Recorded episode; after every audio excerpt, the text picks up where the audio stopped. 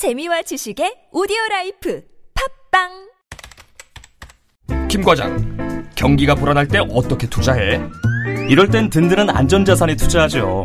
앱으로 쉽게 금에 투자하고 절세 효과도 누리는 센골드요. 금이 모바일로 들어왔다 누구나 쉽게 하는 금투자 센골드 금 투자를 앱으로? 거품 없는 가격에 낮은 수수료까지 언제든 금으로도 찾을 수 있어요. 부장님도 한번 해보세요. 포인트랑 잔돈으로도 투자가 되네. 김 과장 역시 금 과장이야. 순금도 저금도 현금도 이금으로 든든한 금 투자 센골드 지금 다운로드 해보세요 센골드 안녕하세요. 배우 지진희입니다. 무료 무료 무료 하나원 비즈마켓은 판촉 사은품 샘플이 무료입니다. 안심 안심 안심 하나원 비즈마켓은 안심 배송 서비스를 제공합니다. 하나 하나 판촉 사은품은 하나원 비즈마켓과 상의하세요. 잠깐! 예산 맞춤 상품 추천은 간편하게 전화하세요. 02-1811-0110 뭐라고요? 02-1811-0110 하나원 비즈마켓 저는 끼가 없습니다. 등록금, 생활비를 마련하기 위해 밥을 굶어야 합니다. 밥 걱정 없이 공부하고 싶어요. 두세 개의 아르바이트를 해도 등록금, 월세, 생활비를 내려면 한 끼 밥값이라도 아껴야 하는 청년들. 지금 청년들에겐 젊으니까 괜찮다는 말보다 따뜻한 밥 한 끼가 절실합니다. 검색창에서 청년 도시락을 검색해 보세요. 기아 대책 청년 도시락. 시장 상황이 악화되고 있어요. 또 금리 상승이 거래처 부도났대요. 침착해 매출 채권 보험을 들어놨잖아 차지 슛 신용보증기금 매출채권보험이 대한민국 중소기업의 골든타임을 지킵니다. 연쇄부도의 위험에서 안전할 수 있도록 거래처에서 외상대금을 받지 못할 때 손실금액의 80%까지 지급해주니까 기업의 외상거래에서 매출 채권 보험 가입은 더 이상 선택이 아닌 필수입니다 기업을 살리는 매출 채권 보험 대표번호 1588-6565 자세한 사항은 홈페이지에서 확인하세요. 이 캠페인은 중소벤처기업부와 신용보증기금이 함께합니다. 조명 바꾸니까 분위기가 확 사네. 조명만 바꿨는데 효과 좋죠? 혹시 빛의 조명 딜리버리 서비스? 네! 클릭 한 번으로 배송부터 설치까지 한 번에 해주니 얼마나 편한지 몰라요. 맞아. 역시 조명은 빛이라니까. 배송부터 설치까지 조명은 빛의 조명.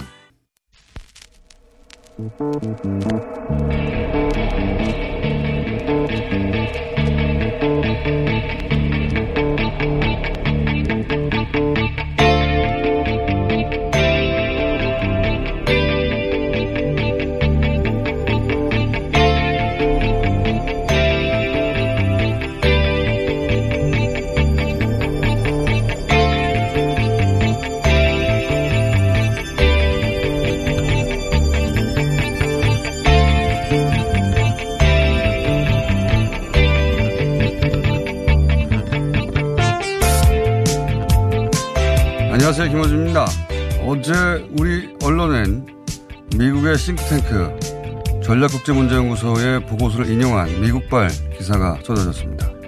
내용은 북한의 미신고 미사일 기지 20개 중 13개를 확인했다며 북한이 트럼프 대통령을 속이고 핵 폐기가 아니라 미사일 개발을 계속하고 있다.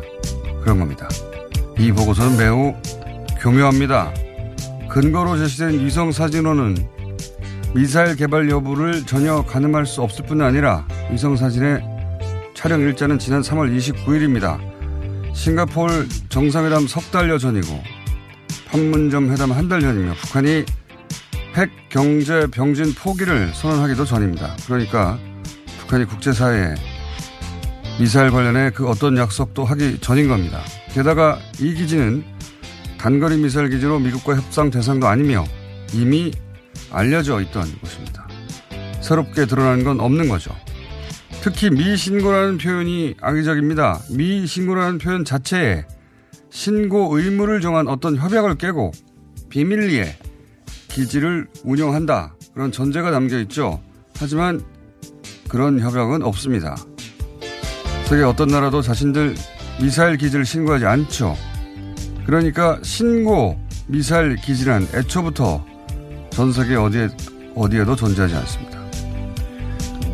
북한과 미국 둘 사이 관련한 특별 협약도 없죠. 그러니까 미신고된 미사일 기지라는 표현 자체가 성립이 안 되는 겁니다. 이 표현은 일부러 쓴 거죠. 미신고라고 쓰고 약속을 깬 신뢰할 수 없는 이라고 읽히는 걸 의도한 거죠. 그래서 악의적이라고 하는 겁니다. 제 생각은 그렇습니다. 이 보고서는 정치적 의도가 담뿍 담긴 누군가의 수작이다. 김어준 생각이었습니다.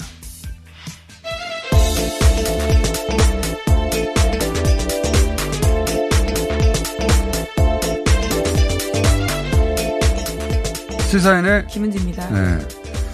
어제 하루 종일 관련 기사가 굉장히 많이 쏟아졌어요. 네, 네. CSIS 보고서가 화제가 됐는데요. 어, 저는 이거 정치적 수작이라고 한 이유가 저도 이 보고서도 사실 찾아봤는데 인터넷에 떠 있어서 누구나 볼 수 있어요. 예. 이, 이 목적이 결국은 그거거든요. 북한과 미국의 협상을 중단하라는 겁니다. 네, 그리고 예. 트럼프 때리기 아니냐라는 해석이 벌써부터 그렇죠. 나오고 있는데요. 북미 협상 파토 이게 사실은 이 수작의 목적이다. 누가 이걸 원할까? 여러 갈래가 있겠죠. 하나는 하나가 아니라 사실은 트럼프를 싫어하는 사람, 조직, 뭐 세력 이렇게 얘기하자면 우선 이 싱크탱크들, 뭐 국제 전략문제연구소 또 트럼프 들어서 천박 신세가 됐죠. 예. 여기 들어가는 것이고 또 거론되는 빅터 차 한국 대사 될 뻔했다가 물 먹었죠. 네. 더 많은 정보를 공개했다고 오늘 아침 보수 언론과 인터뷰를 하기도 했는데요. 네. 빅터차는. 그리고 첫 보도를 낸 뉴욕타임스, 워싱턴 포스트지도 당연히 트럼프가 오랜 세월 각을 세워왔고. 그리고 이제 미국 민주당도 당연히 여기 들어가죠. 이 뉴스가 나오자마자 상원의 외교위 민주당 간사가 트럼프는 김정은에게 놀아나고 있다. 뭐 이런. 네, 얘기. 그렇죠. 조건부를 달면서 북미 정상회담 하면 안 된다라는 이야기까지 하고 있습니다. 네. 어, 민주당 뭐 당연한 것이고 야당이니까. 그리고 이런 군사적 갈등이 계속 유지돼야 무기를 해석할 수 있는 군산복합체도 마찬가지고 여기까지는 누구나 생각할 수 있는데 잘 보이지 않는 것이 원래 미국은 미국 본토까지 날아오는 장거리 ICBM 예. 만 관심이 있어요. 네, 그렇죠. 미국 입장에서는 당연히 그렇습니다. 네. 네. 근데 이번에 언급된 미사일 기지는 단거리 미사일이에요. 이것까지 폐기해야 한다고 주장하는 나라는 딱 하나입니다. 일본. 예. 저는 왜 단거리 미사일 기지를 가지고 문제 삼았을까 싶기도 한데 단거리 미사일까지 까지, 폐기해야 되고 협상 대상에 넣어야 한다고 주장하는 것은 중단거리. 일본입니다. 일본. 근데 마침 이 어, 국제전략문제연구소의 최대 후원자가 일본의 사사카와 재단이에요. 예. 그 재단의 핵심 인사들이 일본 자금을 받고 일본에서 커리어 쌓기도 했고. 그래서는 어, 이들 중에 일부 혹은 전부가 직간접으로 이 수작에 연루되어 있는 거 아닌가 하는 합리적 의심을 가집니다. 네, 지금까지 논쟁이 되지 않았던 단거리 탄도 미사일이 맞는데요. 서울과 비무장지대에서 가장 가까이 있는 미사일 기지 중에 하나라고 합니다. 자, 어, 저도 이 보고서를 어, 자세히 읽어봤는데 이게 절반의 가짜 뉴스입니다. 절반에. 왜 절반이라고 하냐면 실제로 존재하는 기지가 많거든요. 예. 그 자체는 팩트인데 그걸 해석하고 이제 그걸로 기사를 만드는 관점이 저는 가짜라고 보는 것이 이게 이제 어, 어떤 그 북미 간에 혹은 판문점 선언조차 없었던 그 이전에 상업위성 사진인데다가 네, 촬영된 사진인데요. 네. 이게 사실 군사위성 사진은 더 자세히 더 다 알고 있었던 거거든요. 예. 근데 제시하는 근거가 그 사진밖에 없어요. 그 네, 외에는 최근 아무것도 사진은 없네. 없습니다. 예. 그리고 그 사진밖에 없어요. 다른 근거가 없는데 현재 비- 고보소에 보면 어그 미신고라는 용어로 비밀 기지인 것처럼 했잖아요. 아까 오프닝에서도 얘기했지만 신고하는 미사일 기지는 전 세계에 없습니다. 예. 어느 나라가 신고를 합니까? 우리나라에 있는 모든 미사일 기지도 미신고고요. 어, 미국에 있는 모든 미사일 기지도 미신고고 전 세계 모든 미사일 기지가 미신고예요. 왜냐하면 미사일 기지를 신고하는 곳이 없어요. 어디다 신고합니까? 신고해야 할 곳이 있어야 신고를 하죠. 그런 거를 받는 것도 없어요. 그러니까 미신고라는 용어 자체가 저는 악의적, 악의적이라는 겁니다. 만약에 북한과 미국이 미사일 관련해 신고하기로 협약을 맺었다. 그러면 미신고라는 단어를 쓸수 네, 있죠. 그렇죠. 네. 그런 협약도 없어요. 미신고라는 단어를 쓰면서 그러면 어디에 신고해야 했다고 그런 내용을 쓰거나 그것도 없어요. 그냥 미신고라고 처음부터 제목부터 나오는데 그런 미신고라는 단어를 쓰면 당연히 그 사실을 잘 모르는 사람들한테는 아 이거 몰래 했구나. 속였다라는 이미지를 예. 줄 수밖에 없는데요. 어, 몰래 개발했구나. 이런 단어 자체부터 그런 의도를 깔고 있는 겁니다. 처음부터. 그래서, 어, 뭐, 마치 엄청난 일이 일어난 것처럼 그리고 나서 바로 이제 트럼프는 속고 있다. 엄청난 거짓말을 하고 있다. 예, 이렇게. 뉴욕타임스가 실제로 그렇게 보도하고 있는데 대단한 속임수를 쓰고 있다라는 표현을 그 쓰고 뭐가 있습니다. 속임수인지 내용이 없다 이거죠. 실제로. 어, 신고 의무가 애초에 존재하지 않는데 그런 게 있었는데 깬 것처럼 그럼 그게 뭐였는지를 말해야 되잖아요. 그게 없어요. 뭐가 있었는지 깼다가 네, 그리고 말씀처럼 이미 2016년 3월 10, 10 일에 이곳에서 미사일 발표를 한 적이 있어서요. 한미가 모두 보도한 바가 있습니다. 그러니까 비밀 기지도 아닌데 비밀 기지인 것처럼 그리고 대상이 되는 장거리도 아닌데 장거리인 것처럼 신고해야 하는 것도 아닌데 신고했어야 하는 것처럼 그 우리 언론이 이 미신고라는 영어를 계속 따서 쓰는 것 자체가 안 되는 거다. 게다가 어, 이 기사가 나오자마자 볼턴은 거꾸로 북미 정상회담이 준비됐다고 얘기하고 트럼프 대통령도 이 뉴스가 가짜 뉴스라고 네, 오늘 새벽에 자기 신의 예. 트위터에다 썼는데요. 적극적으로 반박하고 있습니다. 어, 어제 오늘 아침 내내 포탈, 우리 포탈에 이제 뭐 북한의 입지가 줄어들고 미국은 비핵화 회의론이 퍼진다는 식으로 기사를 쓴 것도 있던데 이것도 역시 그런 관점에서는 2차 가짜뉴스에 해당되는 겁니다. 만약에 미국의 주류 언론- 언론과 미국 민주당에서 회의론이 있다. 뭐 처음부터 있었죠. 그렇게 쓰지 않고 그냥 미국이라고 하면 트럼프 행정부가 그런 것처럼 여겨지잖아요. 자, 이 뉴스는 사실 그 미국 내 트럼프 반대 세력에 의해서 만들어진 의도를 가진 어 트럼프 때리기거든요. 예.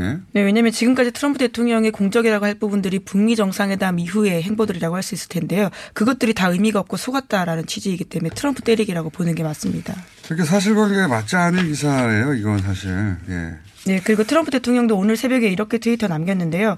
충분히 인지한 내용이며 새로운 것은 없다라고 했고요.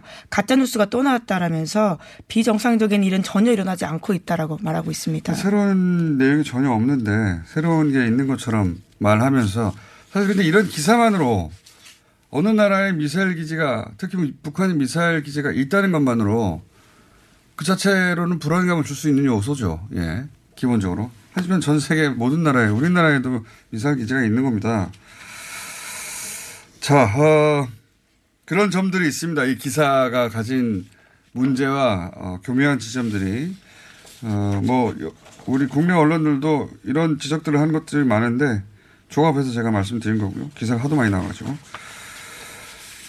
관련해서는 그래서 그, 그런 관점의 기사를 읽으시면 될 것 같고요. 자, 다음 뉴스는요. 네, 재판거래 관련된 소식인데요. 양승태 대법원 재판거래 의혹에 연루된 판사를 탄핵하자라는 주장이 법원에서 처음으로 나왔습니다. 19일 열리는 전국 법관대표회의에서 법관 탄핵이 논의될 가능성이 커졌는데요. 대구지법 안동지원 판사 6명이 최근에 법관회의 결의안 발의 제안을 냈습니다.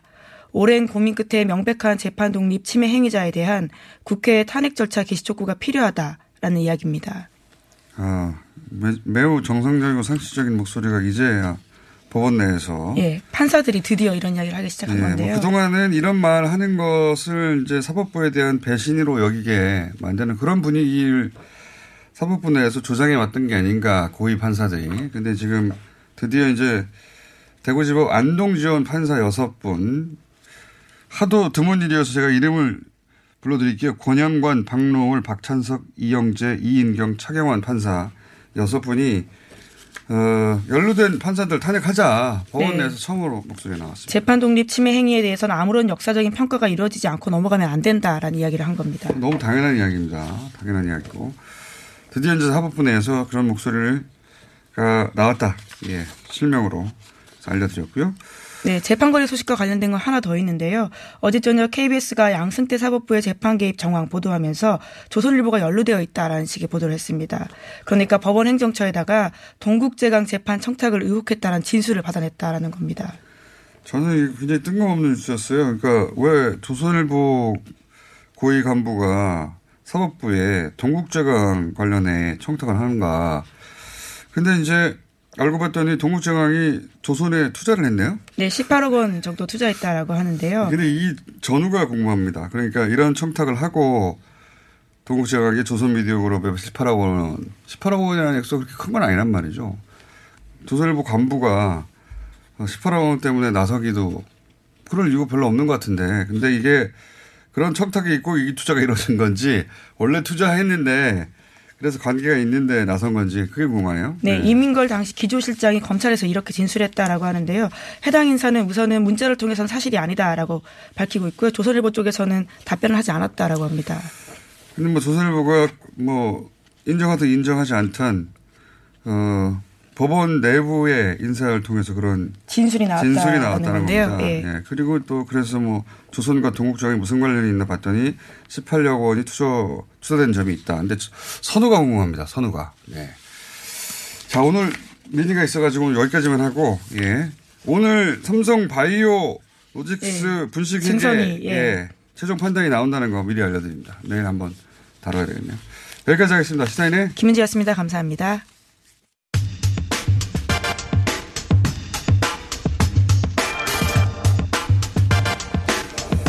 방탄소년단, 네. 최근에 그 티셔츠 때문에 논란이 있죠. 그런데 어제부터 방탄소년단이 그, 그런 논란이 있는 일본에서 투어에 나섰는데 현지 분위기 좀 짚어보겠습니다. 일본 게이센 영화관대 이영채 교수님 연결됐습니다. 안녕하십니까. 네, 안녕하세요. 네. 아이돌 뉴스를 함께 하게 될 줄이야. 자, 그런데 이게 단순히 아이돌 뉴스가 아니라 정치적 쟁점으로 비화해서 제가 한번 짚어보려고 합니다. 어, 제그 공연장에서 극우단체가 집회한다는 예고가 있었는데 집회가 있었습니까? 예, 어, 뭐 원래 보도에 의하면 어, 혐한 집회가 예정되어 있었던 것 같은데 네. 어떻게 유야무야하게 없어진 것 같고요. 하지만 음, 당일날 그 1인 시위라고 하죠. 아 1인 시위 정도. 어, 스이도바시 역이라고 하는 곳도 역 입구에서 음. 어, 마이크를 틀어놓고 예, 개인적으로 이 방탄 어, 이런 그룹들은 돌아가라든지, 아, 그리고, 어, 다시 일본 오지 말아라 가든지, 아마 이런, 뭐, 혐한 스피치 하는 음. 데모는 있었던 것 같아요. 뭐, 그 정도야 있을 수 있는 일인데, 그런데 그, 이제 뭐, 방송 출연 취소고 뭐 이런 일들이 있었는데, 그게, 어, 일본의 그 제특회, 유명하죠. 일본 제일, 어, 우리 입장에서 제일 동포에 제일 특권을 용납하지 않는 시민 모임이 유명한데 이 제특회가 그런 압박을 해서 이 일본 방송 어, 취소가 됐다 이런 이야기가 있는데 이게 밝혀진 내용입니까? 네, 저도 이 그런 보도가 있어가지고 뭐 조금 뭐 처음에는 그냥 일반 보도책으로 어, 그런 식으로 방탄소년단이 좀 타깃이 됐구나 그렇게 생각을 했는데 제가 아사히 신문에 좀 아, 사히 방송국의 관계자가 있어서 네. 어, 실제 내부적으로 어떤 경위로 이렇게 결정된 거냐 하고 좀 물어보기도 했는데 물론 어, 내부적으로 어떤 경위가 있었는지 확인은 해주지 않았지만 네. 어 모르겠어요 어, 어떤 팬클럽에서 어, 일본의 제트케라든지 이런 데서 방탄소년단의 그 티셔츠를 확인을 해서 압력을 가했다 라는 좀 한국 측 보도는 있는 것 같은데 어, 일본 측에서는 그게 그렇게 꼭 확인된 것 같지는 않아요. 하지만 어, 현재 징용 이 강제 징용 문제로 어, 일본의 재특회라든지 반한 집회가 다시 활성화되고 있기 때문에 음. 아마 그런 연장선상에서 어, 방탄소년단을 타겟을 한 것은 거의 추정할 수 있다고 봅니다. 이게 이제 그 단순히 이제 몇몇 팬들 팬들의 문제가 아니라 일본 내에서 우리 이제 강제징용 피해자 그 판결 관련해서 일본 정부 차원에서도 그렇고 일본 야후 포탈 화면을 봐도 거의 뭐 절반 정도가 관련 기사들이 막 어, 메인에 올라와 있더라고요. 화면 전체를 덮을 정도로. 그러니까 일본의 우익들이 그, 이 강제, 강제징용 사건, 그 판결, 그리고 이 방탄소년단 이걸 묶어서, 어, 그 혐한의 어떤 기회로 삼는 게 아닌가 그런 분위기가 있지 않습니까? 정치적 기회로 삼는 게 아닌가? 예, 좀 그런 것 같아요. 어, 이번 이 대법원 강제징용 판결에 대해서 일본 정부의 반응이 생각보다 아주 과민 반응을 하고 있고 또 이것을 정치화시키겠다는 좀 음. 의지가 있는 것 같아요.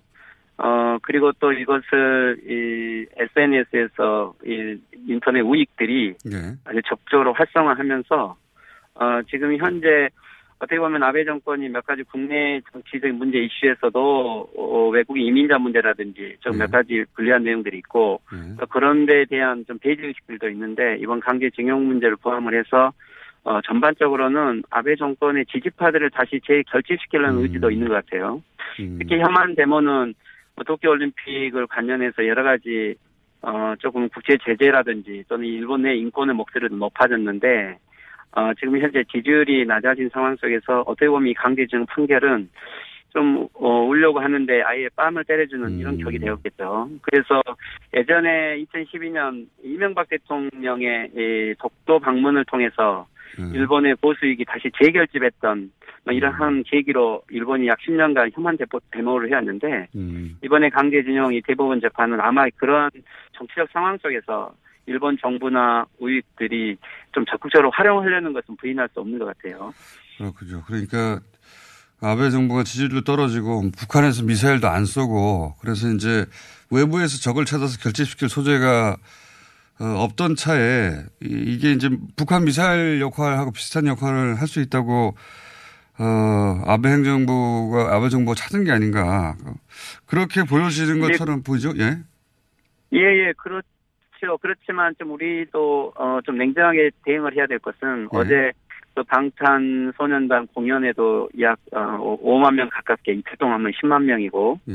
또 앞으로도 오사카라든지 많은 공연들이 있는데 어, 일본 내 그런 우익의 혐한 데모라든지 또 일본 정부의 강경한 반응에도 불구하고 이 젊은 층이라든가 일반 시민들이라든지 또는 한류 팬들은 좀 아주 냉정하거든요. 시민 단체들이. 그래서 특히 어 현재 뭐랄까요? 이 한국에서 보도하는 몇 가지 내용들을 일본 미디어들이 또 재보도하면서 어, 경우에 따라서는 이 한일 간에 좀 미디어 여론전을 통해서 악화시키려고 하는 의도들도 보이는 것 같아요. 그래서 저희들이 어 일본에게 어떤 부실을 줘도 안 되겠지만 이 지금 현재 이 강제징용 문제는 한일 관계가 아주 냉정하게 서로 이성을 가지고 대응을 해야 되기 때문에 어 저희 한국 사회에서도 일본 사회를 조금 어 하나의 그 단일된 사회로 보기보다는 좀 다면화된 사회로 대응해 나가고 좀 냉정하게 우리도 좀 대응할 필요도 있는 것 같아요. 지금 그 뭐 제가 시간이 다해서 오늘 여기까지만 할 텐데 한 마지막으로 한 가지 드리고 싶은 질문은 그러니까 어 이게 이제 그 단순히 아이돌을 둘러싼 뭐 일부 혐한 단체나 일부 시민들의 반응이 아니라 일본 정부가 어이 그 강제징용 판결과 연결해서 이런 분위기를 의도적으로 끌고 가려고 하는 그런 느- 어, 그런 분위기가 있으니까 이 그리고 그 일본 정부가 이걸 정치화해서 국제 여론전을 하려고 하는 그런 노력들이 좀 엿보이니 우리 정부도 그런 차원에서 어, 대응할 필요가 있다 이런 말씀이신 거죠 이게 지금 예, 어떻게 보면은 어, 일본 정부는 이것을 정치화시키려고 하고 있고 우리 정치화시키려고. 정부는 네. 어, 어쨌든 사법적 판결은 정, 어, 존중하고 뭐 정치화하지 않으려는 것은 맞지만 음. 하지만 일본 정부는 이미 정치화를 시작했고요. 또 국제적인 여론전도 시작을 했어요. 그래서 무대응만이 꼭 상책은 아니기 때문에 어, 재판의 이 현재 당사자들에 대한 구제 조치와 함께 또 추가 소송 문제를 또 어떻게 대응할 것인지 예, 그리고 장기적으로는 포괄적으로 일본 정부와 공식적인 어떤, 어, 협의는 해야 되겠죠. 어, 그런 의미에서 좀 장기적인 계획은 꼭 필요할 것 같습니다. 특히, 예. 어, 국제, 국제적으로, 어, 일본 정부는 어, 여러 가지 여론전에 대한 여러 계획들이 보이고 있기 때문에 우리도 어쨌든 대부분의 판결을 국제적으로 알리기 위해서, 어, 예를 들면 ILO라든지 이런 부분에 이번 판결의 의미를 좀 적극적으로 알려낼 필요는 있는 것 같아요. 이건 민간 차원의 일이라고 정부가 손 놓고 있을 일이 아니다 외교부도 이거 신경 써서 지켜봐야 된다 이런 말씀 으로 제가 이해하고 오늘 여기까지 하고요 요거 계속 저희가 어, 관심 가지고 지켜보고 또 연결하겠습니다 오늘 말씀 감사합니다. 네, 수고하십시오. 예, 일본 게이센 여학원대 이영치 교수였습니다. 국민 배우, 국민 가수. 대한민국을 대표하는 것에 붙는 국민. 그래서 국민 적금, 국민 보험은 없어도 국민연금은 있습니다. 안녕하세요. 국민연금공단 이사장 김성주입니다. 대한민국을 대표하는 노후 준비 방법, 국민연금. 내가 낸 것보다 더 많이 받습니다. 국가가 평생 지급을 약속합니다. 국민연금, 노후 준비의 기본입니다. 국민이 주인인 연금, 국민연금.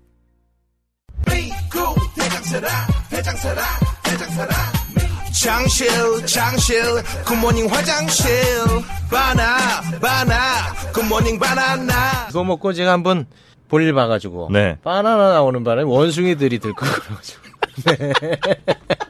어우 한 몇십 마리가 달라붙어가지고 시끄럽했던 기억이 있습니다. 아침마다 원숭이를 불러 모으는 미궁 대장사랑이었습니다. 안녕하세요. 배우 박진입니다. 추운 날씨만큼 난방비 걱정도 많이 되시죠? 음, 제가 난방비 아끼는 꿀팁 하나 알려드릴까요? 그건 바로 보일러를 열 효율 높은 친환경 보일러로 바꾸는 거예요. 열 효율 높은 친환경 보일러는 연간 13만원 정도 난방비를 절약해주고 최대 5만원 상당의 서울시 에코 마일리지도 받을 수 있대요.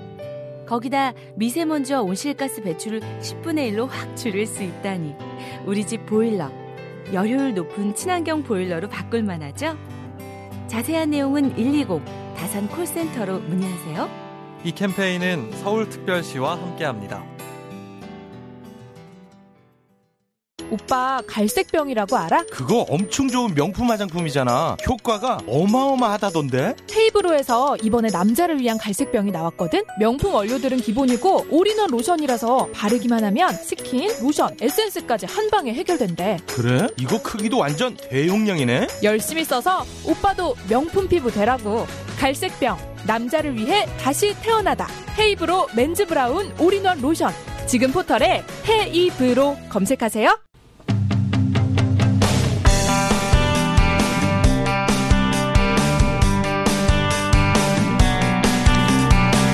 뉴스공장의 오랜 시간 예, 고정 출연을 했었던 탄핵 청문회 탈당 복당의 험난한 시기를 함께했던 그래도 원내대표 선출과 함께 1년여간 헤어졌던 예.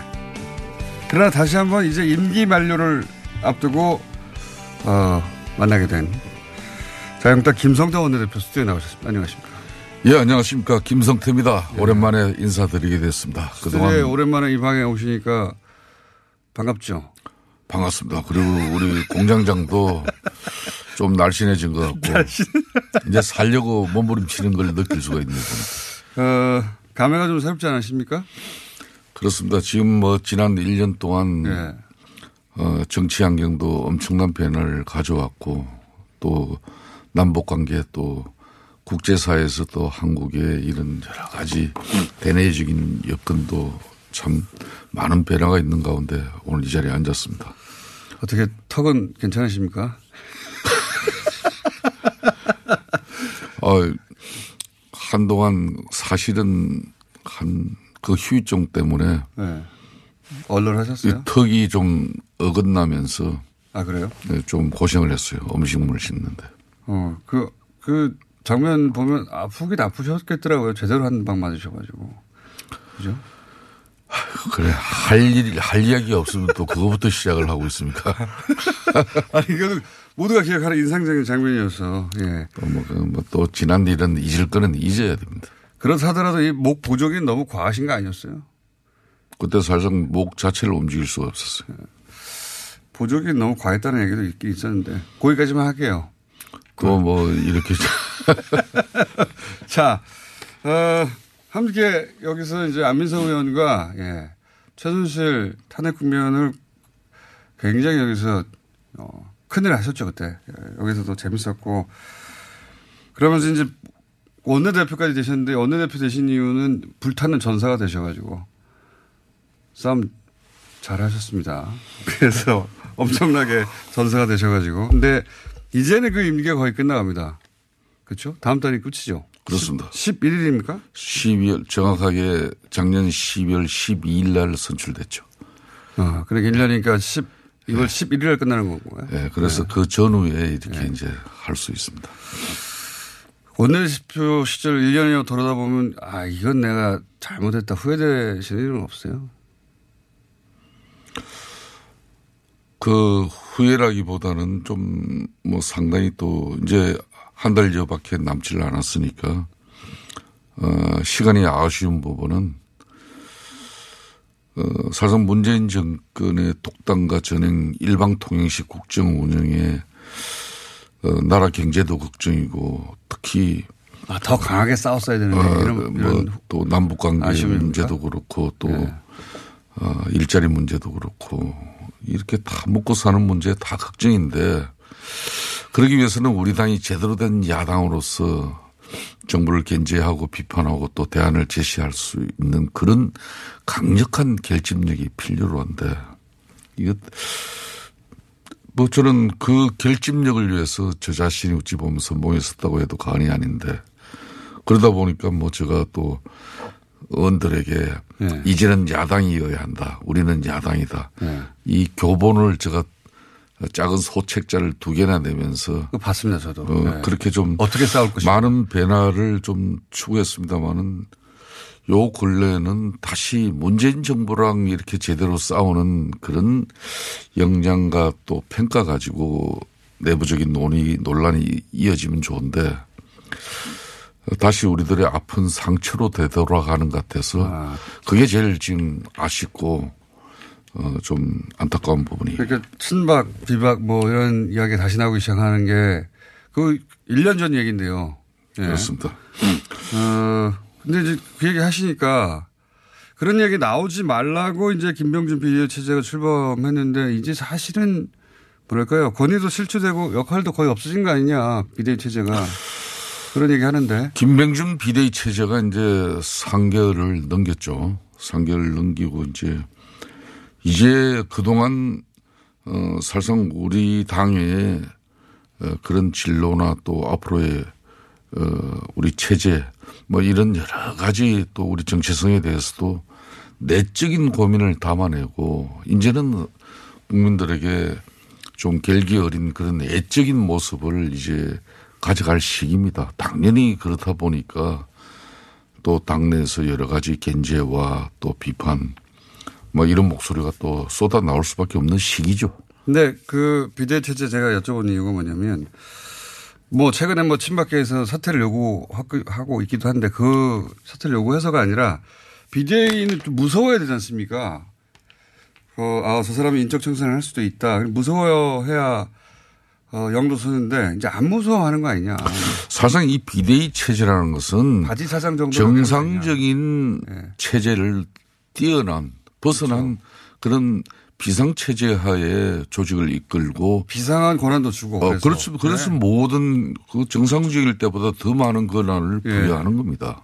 그래서 이제 어, 김병준 체제의 역할이 이제 다 된 것이냐 이렇게 섣부른 평가와 또 판단을 하고 섣부른 또 행동을 할 수 있습니다만은 예. 저는 결코 그렇게 보지 않습니다. 제가 김병준 위원장을 3개월 넘게 이렇게 제가 지켜보니까 이분은 처음보다 분명히 시간이 지날수록 어, 좀 깊은 내공이 있었어요. 그래서 이제 19일 날, 어, 상당히 그, 앞으로 그럼 대한민국 어떻게 할 것이냐.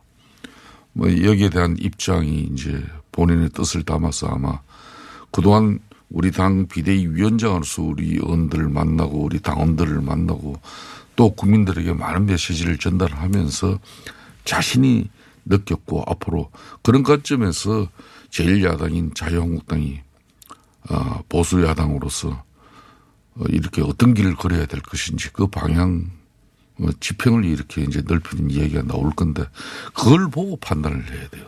근데 이제 비대위원장이 뭐 예를 들어서 스스로 처음 정치에 들어와서 공부하고 내공을 쌓아가고 연습하라는 자리가 아니라 당을 당장 어떻게 해달라는 건데. 아 그거는 그래서 역대 그러니까 지금 안 무서워하는 건 맞지 않습니까? 이제 비대위원장 역대 비대위가 많이 실패한 경우가 내분을 모르고 그냥 예보에서 돌아와서 네. 이 정치는 정말 어려워요. 김호중 공장장이 비대위 위원장 시켜놓으면 뭐든지 뭐 단칼에 다 할 것 같죠. 절대 그렇지 네. 저는 못한 할게수 있을 것 같아요. 이 정치예요. 빨리 다 자르고 저도 잘리면 되는 거니까. 아, 뭐.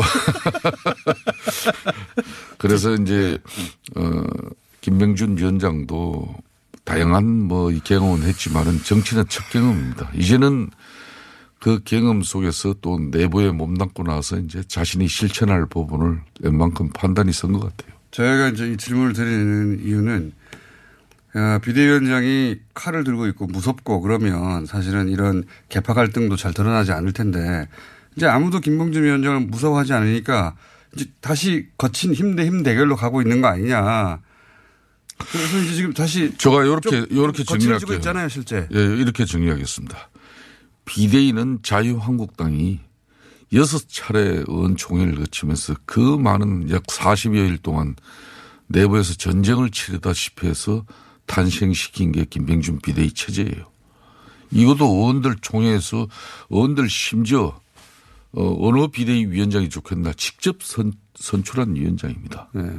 이 위원장에게 아무 일도 하지 말고 빨리 전당대회나 개최하고 당신은 떠나라.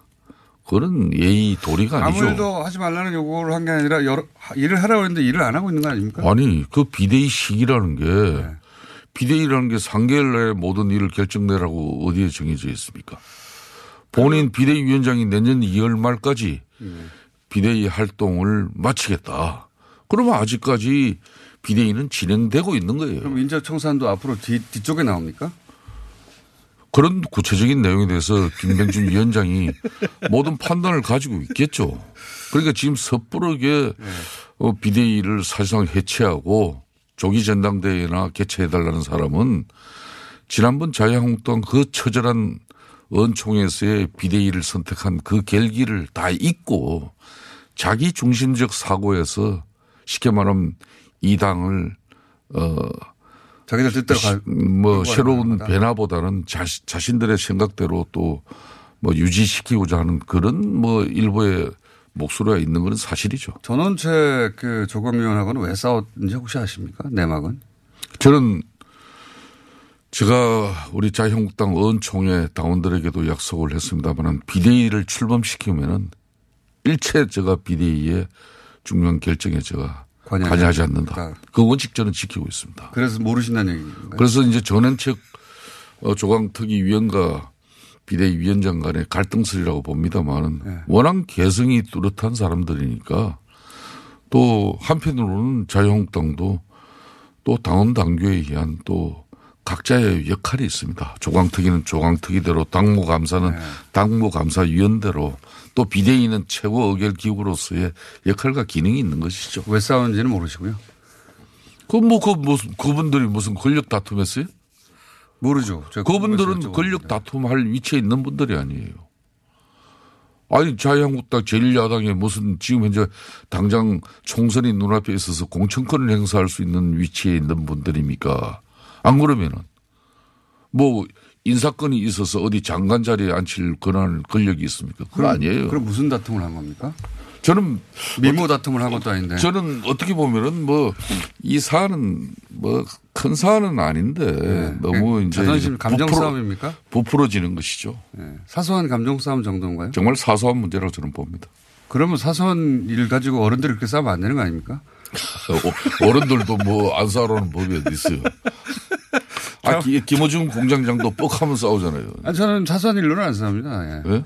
그 정도의. 뭘 우리가 볼 때는 사소한 일인데 또 제- 싸울 때도 많더만. 아니, 전혀 저는 사소한 일을 싸우지 않고, 어, 나라와 민족을 위해서만 싸우는데, 근데 어쨌든 사소한, 사소한 싸움일 뿐이다. 권력 투쟁이 아니다. 절대 예. 권력 투쟁이 그러면 권력, 더- 권력 투쟁의 위치에 있는 분들도 아니었어요. 왜요? 이쪽에서는 그런다고 대통령 될 줄 아냐. 이런, 이런 말을 오가는데 그게 권력 투쟁이 아닙니까? 아니 김병준 지금 위원장이 네. 아닌 말로 집권당의 비대위원장 정도 되면은 네. 뭐 차기를 내다보고 당권을 확실하게 손에 쥐기 위해서 대선 후보가 되고 싶은 욕심은 있다고 하던데. 아 대선 후보가 되고 싶은 욕심이 있다고 하더라도 본인이 아직까지 전혀 그런 어떤 입장과 또 분위기를 우리 당 운영에 전혀 넣지를 않고 있는데 그런 사람이라면은 네. 내년 전당대회를 해야 돼요. 그래야 전당대회를 해야 공천권을 행사할 수 아, 있고. 전당대회 혹시 나오는 거 아닙니까? 김명준 비대위원장. 지금 본인은 안 나온다고 그러잖아요. 그거야 뭐 바꿀 수 있죠. 혹시 안 나온다고 생각해서 이렇게 지금 그 지지해 주시고 그런 거 아닙니까? 나온다고 생각하면 생각 바꾸실 거죠. 아니, 저는 그런 거에 연연하지 않아요. 연연하지 않습니까? 예. 자기, 자기 자신의 이해관계에 있어서 뭘 선택하고 판단하고 그건 잘못하고. 원내 대표, 그러니까 저는 이제 오늘 올해, 어, 정말 오랜만에 모신 김에 이제 뭐 여러 가지 현안도 있기는 합니다만 현안이야 앞으로 이제 여의도에서 풀려가겠죠. 근데 이제 큰 틀에서 그럼 자유한국당 어디로 가느냐 이런 얘기를 해보려고 하는 건데 원내대표는 복당파가 미는 강석호 의원 나오는 겁니까? 복당파람 강석호 의원이 복당파가 아니죠. 하지만 그쪽 아, 그러니까. 자유한국당은 굳이 뭐 개파를 구분한다면은 네. 친박 비박이 있을 뿐이지. 예, 무슨 파가 그리 많습니까? 중국 뭐 고림 세계도 아니고. 아니 복당파는 있으니까 복당한 분들은. 그래서 아직까지 어느 진영에 이렇게 후보가 확정되어지고 그래서 진영 간에 세대 계열이 벌어지는 그런 양상은 전혀 아닙니다. 저도 궁금, 그게 궁금해서. 그러니까 누군가가 중요한 게 아니라 이렇게 세대 계열이 아, 아직까지 지금 세 대계를 또 만들려고 하는 일부의 인식들은 있는 것 같지만 김무성 의원 중심으로 그리고 여기는 뭐, 뭐 김재현태 의원이라든가 소위 이제 그 소위 친박 지형 중심으로 이렇게 딱 갈라져서 지금 새로 모으고 있는 건 맞잖아요. 그렇게 보이지만은 보이지만 자유한국당의 대다수 의원들은 이제는 진영 논리와 그리고 어떤 개파적인 입장을 가지고 당의 진로나 운영 미래를 절대 그럼 이야기하지 않습니다. 의원이 하고 있는 건 지금 헛수고입니까? 김무성 의원은 지금 내가 하기 보기에는 그게 뭐 별거 아니를로 난 봐요. 그 양반은 끊임없이 공부하고 학습하는 걸 좋아하니까 뭐 그런 정도지. 별거 아니라는 건 김무성 의원의 이 어떤 대표성이나 이런 게 점점 당내에서 떨어지고 있어요? 뭐 꼭 그렇게 이야기를 몰고 가지 말고요. 네. 그분도 자유한국당의 구성은 국회의원 한 사람일 뿐이에요. 아. 그러니까 자기 당협위원장 과거에는 다음 총선에 예? 불출마 선언도 다 이루어진 사람이에요. 하지만 당대표 선거에는 나올지도 모른다고 하던데 안 나옵니까? 저는 뭐 그, 그 판단은 본인이 할 일 문제지만은. 예전에는 굉장히 가까우셨잖아요. 아니, 그런 뭐 문제에 천착하고 집착하는 사람이 아니에요. 그러니까 우리 당이 문재인 정부의 실상을 철저히 이렇게 어, 팔로우하고 또 집요하고 철저하게 예. 이렇게 싸울 수 있는 그런 어, 쉽게 말하면 지도자 예. 또 우리가 이제 수권 대한 정당으로서의 차기 리더십을 고민하면서 어, 늘 후배들을 잘 이끌어 주려고 하는 그런 마음이지. 당 대표가 직접 그, 그분이 제가 요 근래 느끼는 부분은 철저하게 자기 중심적 사고나 어떤 목, 목표를 가지고 뭐, 뭐 행동을 하고 또 사람을 만나지 않는다는 거예요. 어쨌든 직접 나오지는 않는다. 아, 저는 뭐 절대 그렇게 봅니다. 아, 직접 나오지는 않으면 황교안 전 총리 직접 나옵니까? 글쎄 뭐 그분도 어떤 생각을 가지고 있는지 모르겠지만은 네. 정치를 하려면요 화끈하게 해야 된다. 아, 나는 내년 어, 자유한국당 비대위 활동 마치시고 네. 전당대회 판이 깔아지면은 네. 나오라. 나는 나오겠다. 나는 뭐 박근혜 정부 때 총리로서 뭐 박근혜 정부의 명예 회복을 위해서 나는 팔고도 붙이고 나서겠다. 뭐 이렇게 하고 뭐 정확한 메시지 가지고 나서는 게 좋지. 네. 이것도 아니고 저것도 아니고 뭐 간 보면서 뭐 이런 방식은 저는 맞지 않다고 봐요. 황교안 전 총리 지금 간을 보고 있군요. 그럼 안 되죠. 아니 뭐 그분도 뭐 이 아마 자기의 정치적 목적보다는 어 문재인 정권의 지금 현재 이런 국정 운영 방식이나 또 어, 대한민국의 미래를 걱정하는 차원에서의 뭐 여러 가지 행보가 있을 뿐이지 아직까지 본인의 어떤 정치적 야심과 야망을 위한 어떤 뜻을 가지고 행하는 그런 행보라고는 저는 보지 않습니다. 당 대표 선거, 그러니까 전당대회 때 안 나올 가능성이 높다고 보시는 거군요, 아직은? 근데 대체적으로 예. 이좀 마른 자리에 계신 분들은 예. 이 전당대회 하면 이전 투구에 뭐 3대 조상의 시- 시- 무덤까지 파치면서 이게 싸워야 되니까. 음. 싸우는 자리예요. 그게 하면 손에 자기 손에도 피를 묻히고 또 피를 흠뻑 뒤집어 쓸 수밖에 없는 상황이에요. 그런 관료 출신들은 잘안 어, 된다. 절대 제가 생각할 때는 이 관료 출신 이게 온실 속에 하초로 정치 뭐 걸어와서 웬만큼 음. 어, 대중성을 확보한 이런 사람들은 전당대회에서 제대로 못 싸웁니다. 황교안 온실 속의 화초 알겠습니다. 자 그리고 근데 오세훈 전 시장 그래도 정치를 경험했잖아요. 오세훈 전 시장이 전면적으로 뛰어들 생각인 것 같은데 그분은 오세훈 전 시장도 너무 정치 현상에 대해서 눈치를 많이 보면 안 돼요. 뭐 이쪽 목소리가 좀 있는 것 같으면 또 이쪽 목소리 입장 좀 내는 거고 또 또뭐 국민 정서가 또뭐 어? 그게 아니다 이렇게 분노했을 때는 또 그런 분노의 입장이고 어, 이렇고 저렇고 하면 안 돼. 자기 정치는 자기 소신을 가지고 해야 되는 것이지. 알겠습니다. 오세훈 오락가락. 또 짓기도 잘 짓네. 그렇게 하고 또 김성태가 또 오락가락 했다 또 이렇게 이제 얘기하려고 그런 거죠. 아니 기왕 이렇게 됐는데 그러면 네. 적임자가 없으면 김성태 대표님이 직접 당대표까지 하시는 건 어때요? 저는 잘 제- 싸웠잖아요. 저는. 제게 주어진 예. 원내 대표 원내 사령탑으로서 1년 동안 청와대 견제하고 또 국회에서 제1야당의 존재감을 위해서 또 우리의 또 목표는 다음에 또 우리가 국민들에게 총선에서 이기고 어, 대선에서 이기는 거 아닙니까? 다음에 국민들에게 신임과 신뢰를 확보하고 또 아, 그럼 바로 대선 후보로 나가시는 겁니까? 아닙니다. 수권 정당으로서 대한 정당으로서는 그 모습의 중심에 서 있었던 거지. 저 자신 어떤 정치적 욕심 욕망 없습니다. 그렇다 하더라도 당을 위해서 보수를 위해서 당대표 나가실 수 있는 거 아닙니까? 이제는 뭐 김무성 대표 시대는 가고 김성태 대표 시대 온 거 아닙니까? 왜 김무성 시대를 그냥 갔다고 그럽니까? 그분이 그냥 아까도 힘, 아까 힘이 없다고 그러셨잖아요, 이제는 별로. 그건 이제 본인 이야기고. 그러니까 그분이 자기 정치 욕망을 위해서 절대 조직이나 또 구성원들을 그렇고요. 구성을 힘들게 하는 사람은 아니라는 거죠. 대표님은 당대표 안 나가십니까? 아, 저도 지금은 전혀 내 맡겨진 원내 대표에 충실할 뿐이지. 지금은요? 예, 저는 원내 대표 끝나고 나면 아, 저는 원내 대표를 끝나더라도 예. 끝난 이후에 평가를 가지고 내 자신의 정치적 길을 sen- 아, 판단해야지. 원내대표 평가가 좋으면 당대표도 생각하실 수 아, 있는 거 저는 뭐 전 지금 그거는 전혀 아닙니다. 지금은 저 자신은 많이 모자라고 부족한 사람이에요. 지금만 아닌 거죠. 아니 뭐 뭐. 저는 사실상 문재인 정권 아. 견제하고 비판하는데도 늘 역량의 문제를 늘 고민합니다. 알겠습니다. 당대표는 출마하시는 걸로 알겠고요, 그러면.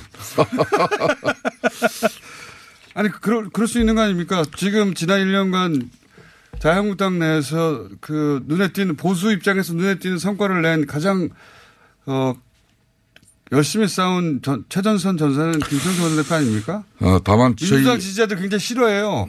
예. 그랬다는 얘기 굉장히 잘 싸웠다는 얘기 아닙니까? 자유한국당 입장에서는. 다만 이제 자유한국당이 예. 박근혜 전 대통령은 우리가 역사 속에 묻어야 될 문제입니다. 묻고 우리는 합리적이면서도 객관적이고 또 균형성을 갖추면서도 또 문재인 정권을 어, 견제하면서 알겠습니다. 수권 대한 정당으로서의 면모를 갖춰나가는 그런 당의 일신과 어, 당의 면모를 위해서 뭐 부족한 제 노력이지만은 뭐 평가에 있었으면 좋겠고요.